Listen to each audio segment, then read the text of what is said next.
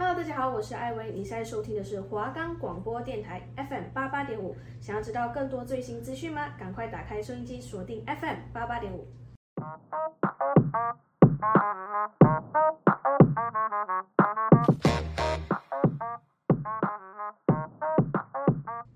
迎收听《扑通通灵验少女》，我是主持人小胡，我是主持人玛丽哦。我们的节目主要是在分享关于手相面相的小知识及心理测验的介绍与分析。那有兴趣的朋友们就跟着我们听下去吧。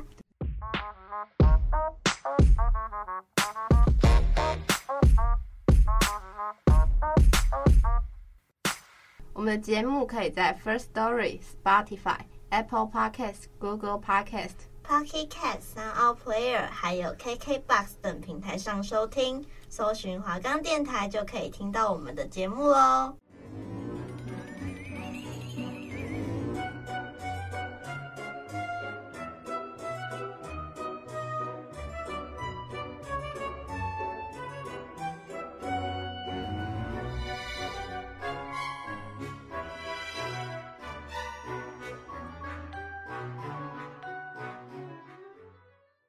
首先又到了我们的第一个单元。命理好好玩。那我们今天想分享的是关于眼型，就是哪几种眼型代表桃花运很旺盛？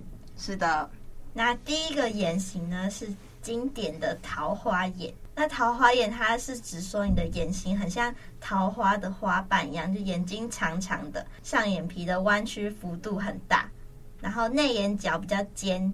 而且微微向下弯曲，嗯，眼尾会稍微往上翘，然后就是细长，所以笑起来的时候眼睛就会变成弯月形，嗯，那这种眼型的人呢，非常容易招惹桃花，就是但是不管是好的桃花或是坏的桃花都会遇到。然后就面相学来说，拥有桃花眼的女生很漂亮，而且聪明伶俐，善于沟通和交际。因此，人缘跟桃花运都蛮好的。有吗？你身边有？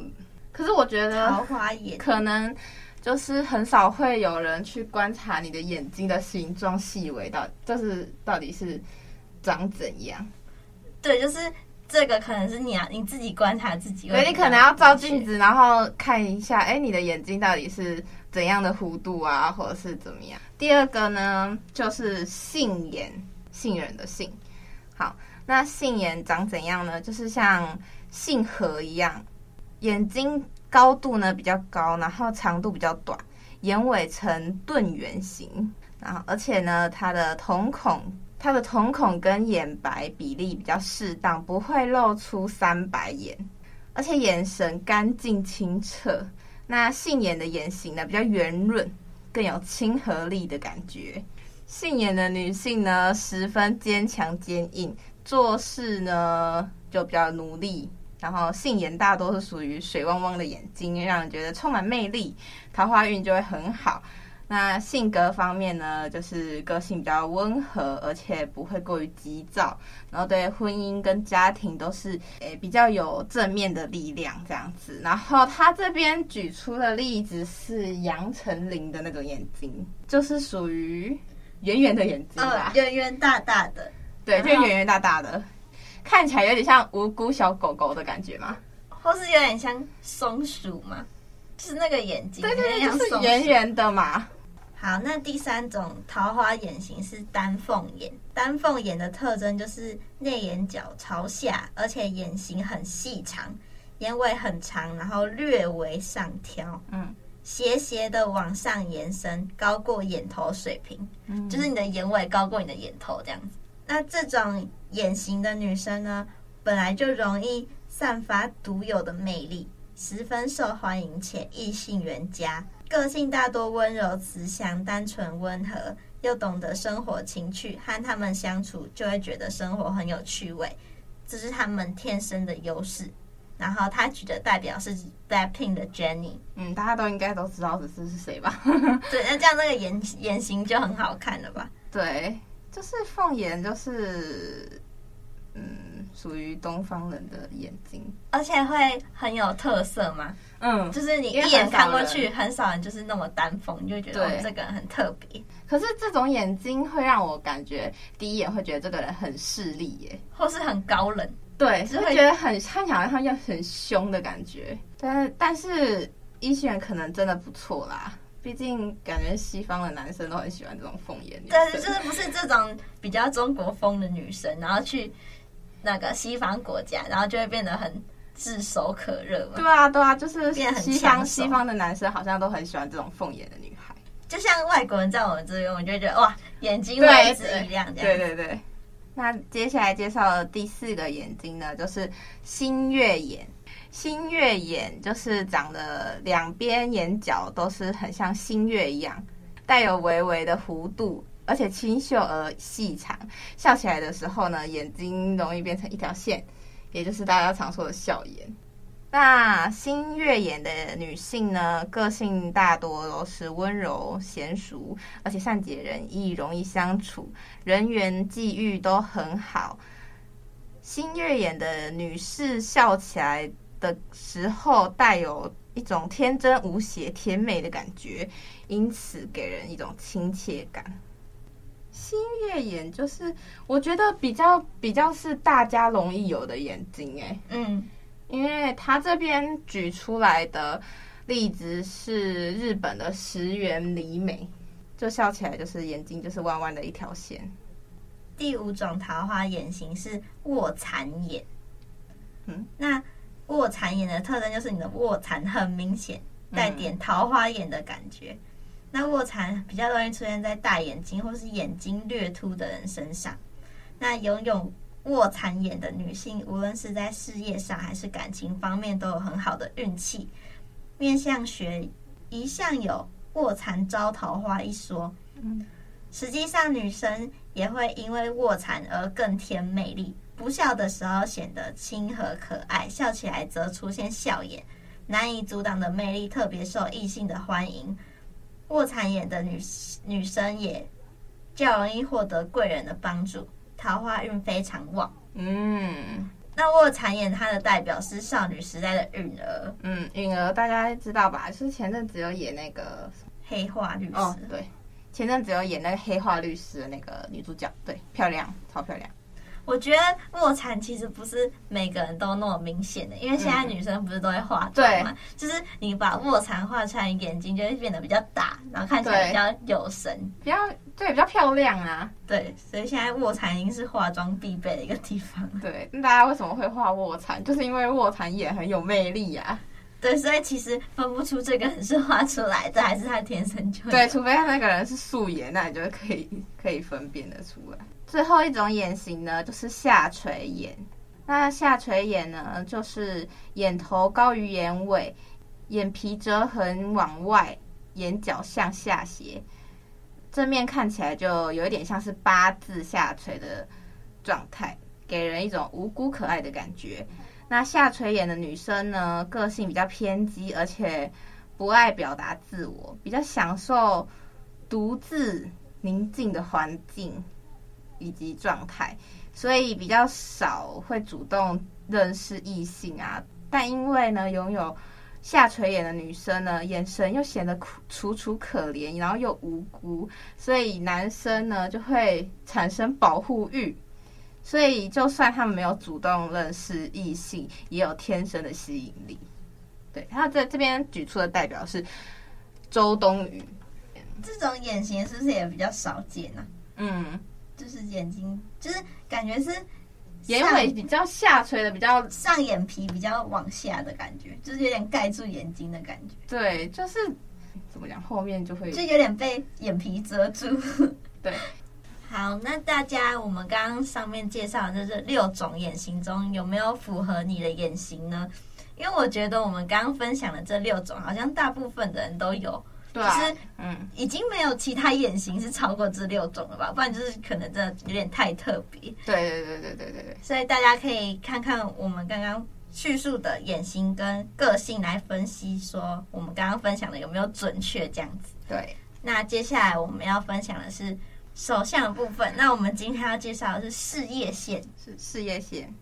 好，那我们今天要介绍五种事业线，代表你工作运很旺，然后事业有成。嗯，那事业线呢，也不是每个人都有。对，所以没有的话，你可能就代表你的事业不是固定的，需要随遇而安，或是你要参考生命线来参考事业的情况。这样子。对对对对对。那事业线的位置是你的手掌下方，然后往上延伸到中指的下方的那一条线。对，对，是直的哦，是直的。所以真的有些人不明显，就像我。那如果你的事业线很清晰伸长的话，就代表说哦，你可能。家庭环境不错，能力也强，然后都是靠自己努力拼事业这样子。然后哦，你的除了你事业线清晰伸长以外，也没有很多中断或是横线，或是鸟纹跟细纹贯穿你的事业线，就代表你的能力很不错，大多都是事业有成的人。这样、嗯、就是很清楚的一条直线就对了啦。对对对。那第二种。第二种那事业线的底部呢，从是生命线延伸到中指上方，就代表不靠家庭背景，白手起家，获得成功成名就，有翻转阶级的能力。那我补充一下，生命线是我们上一集有讲过的。对对对。那生命线就是你的大拇指，然后往旁边移的一条线，就是大拇指旁边的那条很明显的那条线。嗯，那就要那条那条就是要做生命线这样。对，那你可能就是沿着那个生命线往往上往上到中指那边。你如果是生命线是长在这样子的话，你可能就是有种白手起家的能力。对，好，那第三种呢，就是你的事业线往上延伸的末端，末端处有分叉，就代表说你的官运比较好，可以分管很多公司或生意。在什么领域都是掌权的角色，嗯，哎、欸，我我好像有分叉，哎，就是最接近中指的那个地方，如果你有分叉的话，就代表你可能比较擅长管理人家。第四种，第四种呢，事业线开始的起点是智慧线，那智慧线是什么呢？是智慧线就是。虎口靠近你的食指，然后往横向延伸的那一条线就是智慧线。那下个礼拜我们会细讲。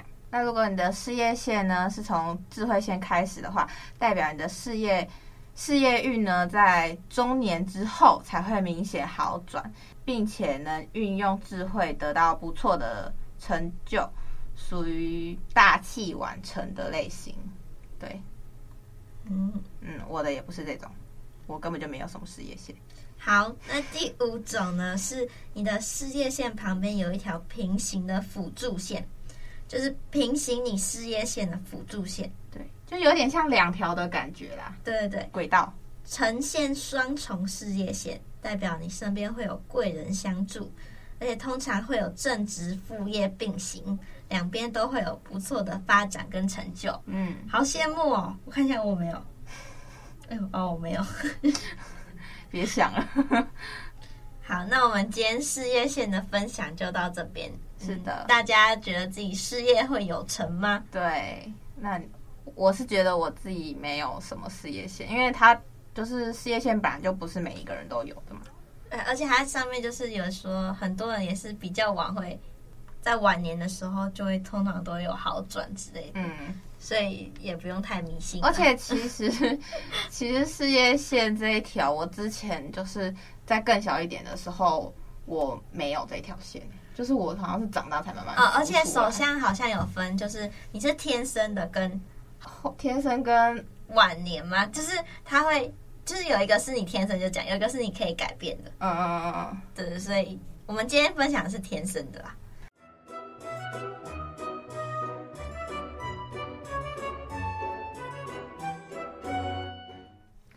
好的，那第二单元呢，就来到我们的恻隐之心。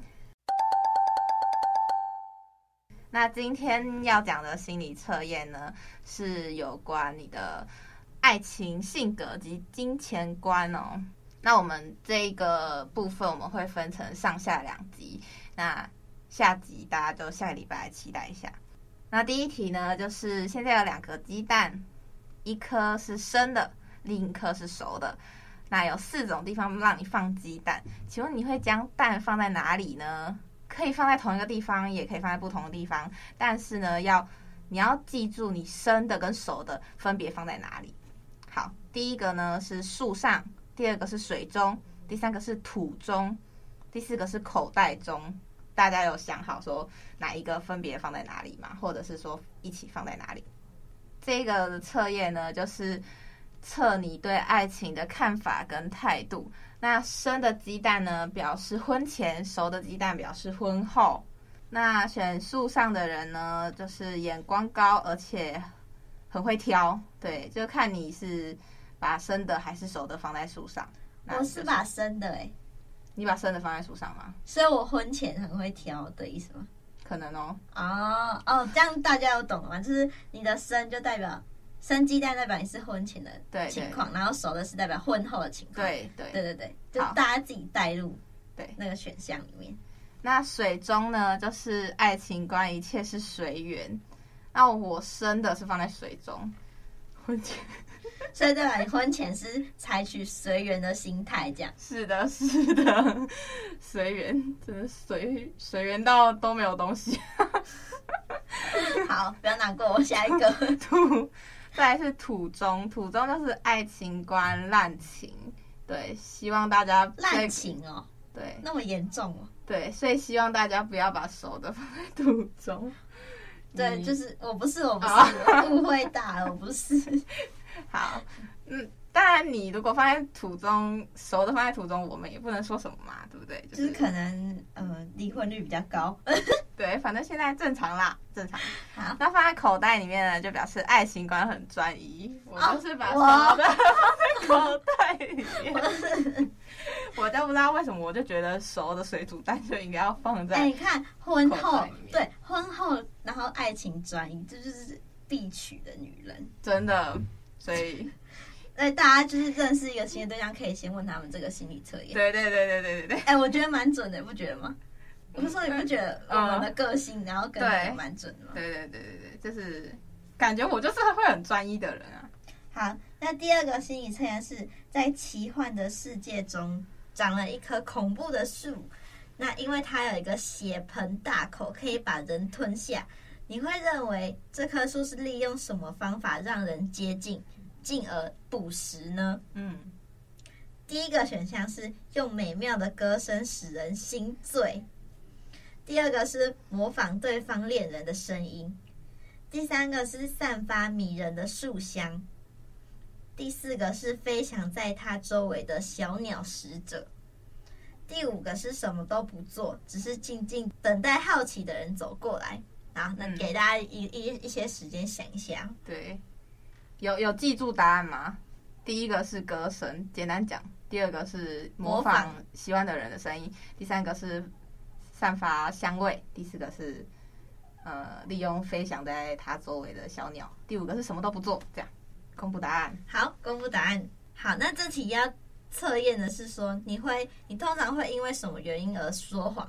那你说的谎言呢，到底伤害人多深？这样子。啊，我们先选，我们先说，我们选哪一个好了。好，好，我我选的是我选我选第一个。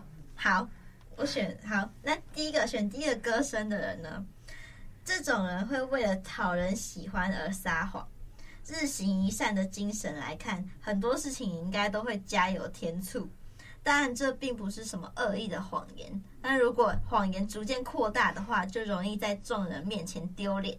即使你没有说谎，很多事情也会因为过分的夸大而对方有所误解。所以你对于任何的事情都要更谨言慎行。好的，我接收到了。OK，我以后会更谨言慎行。对，就是有些人讲话很浮夸，这样子，就是可能在说这种人这样。好，那第二个是模仿恋人的声音。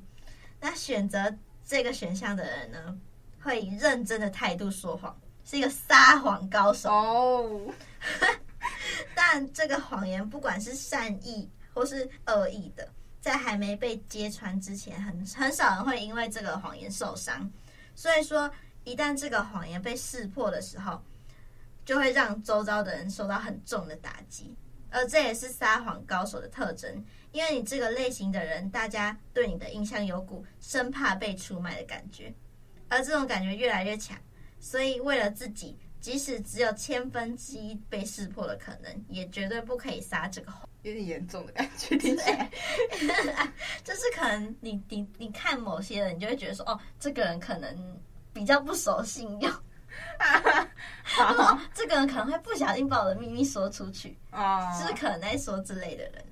好，第三个，好，第三个是散发迷人的馊香。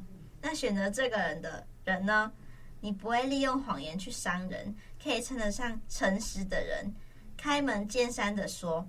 你是一个不善于说谎的人，只要你说谎，就会被别人看穿，你的名誉不会受损，反而很多人会觉得哦，你这样很可爱。嗯，这种人的确很可爱啊，不会说谎的人，就是他一说你说你就就是知道他在说谎。哦，对啦，但是好像感觉有时候还是要说善意的谎言啊，毕竟我是选第一个，你要去跟他学习呀，啊，你要跟第三种人学习。好好好，第四个。那第四个是利用飞翔在他周边的小鸟使者。那选这个选项的人呢，有撒谎时喜欢找代罪羔羊的倾向。哎、欸，这种人很恶劣。哎、欸，不能这样子说。如果我们有听众选这个怎么办？好，为了使谎言变得更有说明力，你是否常使用“因为某某某说”或是从某某某那边听来的？很多人会这样讲吧？对，嗯，大家就是被讲到的话，自己改善好。好，那当你的谎言被识破的时候，你的那个人，你说的那个人，信用也会跟着完蛋。嗯、所以，当你在编造谎言的时候，这个责任应该要由你一个人承担。如果再把别人卷入你的谎言中，那就太令人难堪了。嗯，就是、是不是很恶劣？你 你说谎的时候，就是。带入你自己就好了，不要不要再带别人名字。好，那第五种我选的哦，嗯，什么都不做，只是静静等待好奇的人走过来。OK OK，这种人呢是属于绝不撒谎、忠厚老实的人。我不相信这个，这种人最痛恨就是欺骗别人。也正因为如此，即使对方不想听的事实，你也会毫不隐瞒的全盘托出。哎，很准吧？我就是讲大实话那种人，整个激动起来。啊，哎，结果结果，结果不太好。你毫不隐瞒的全盘托出，结果通常是伤人很深。在必要的时候，你也要机灵的学会撒谎。OK，我知道了。嗯，但是就是应该说你很直言吧。对，就是可能你知道这个人想听善意的谎言，但是我就是死都不讲出来的那种。对对对对对，就是太直言也不是一件好事啦。哎、欸，我觉得这蛮准的。对啊，我也会，我我也觉得这蛮准，因为我的确是会说善意的谎言那种。好，再来第三个。那第三个呢，就是我们直接看最后一个的心理测验，就是嗯，人吃饭的习惯呢是从小养成的嘛？那其中呢，也非常容易看出一个人的性格。那在使用刀叉的时候，你是如何切割跟如何插起来的呢？那第一种呢，是从左端开始切，然后一块一块的吃。呃，我们这边带自己带入牛排好了。然后第二个呢，是从右端开始切，然后一块一块的吃。然后第三个呢，是从就是把全部都切成小块之后，再一块一块的吃。第四个呢，是从中央切开，然后再一块一块开始吃。第五个呢，是只切一小块吃。第六个呢，是吃法经常改变。有，好，我选二。哎，你这么快就哦？你选二吗？嗯，我是选一。好，从左端开始切。好，大家。应该听，应该记这个应该蛮好决定的吧？就是自己的习惯。对对对，就是你，你想象你前面有块牛排，你会怎么吃？这样。对。好，那我公布答案喽。这一个呢，就是测你的性格啦。那第一个从左端开始切，开始一块一块的吃的人，就是我。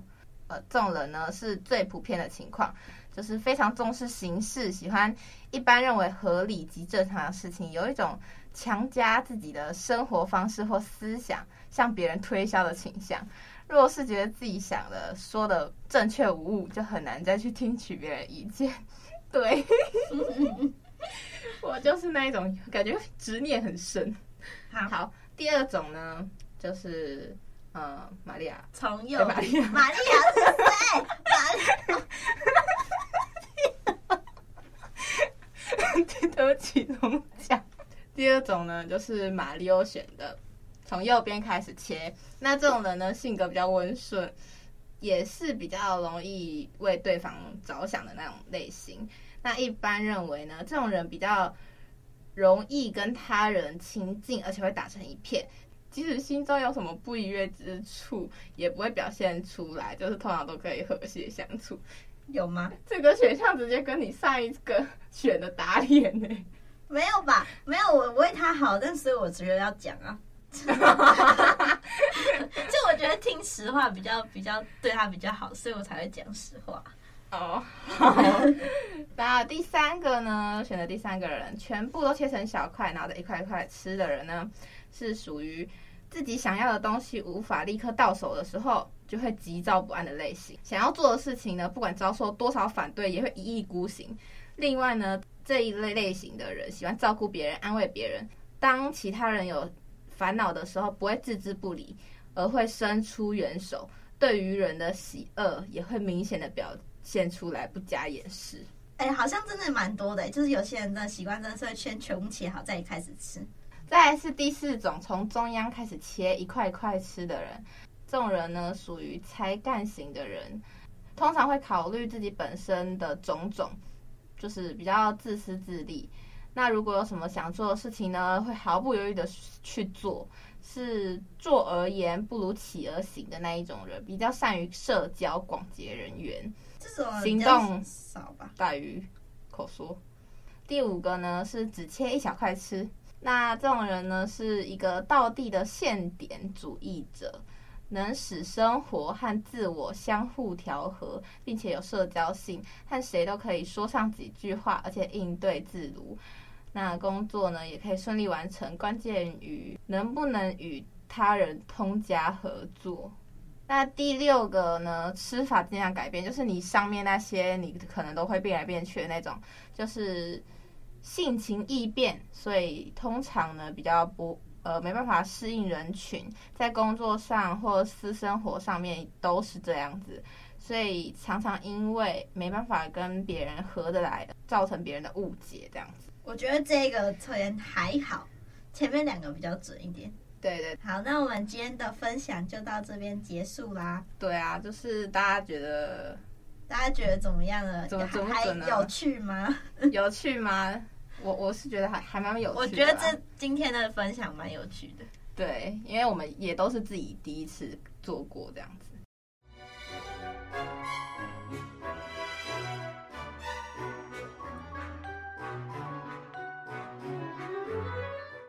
如果大家觉得有趣的话，那就请准时收听我们的下一集《扑通通灵验少女》。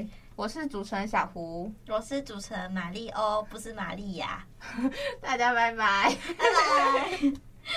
拜拜。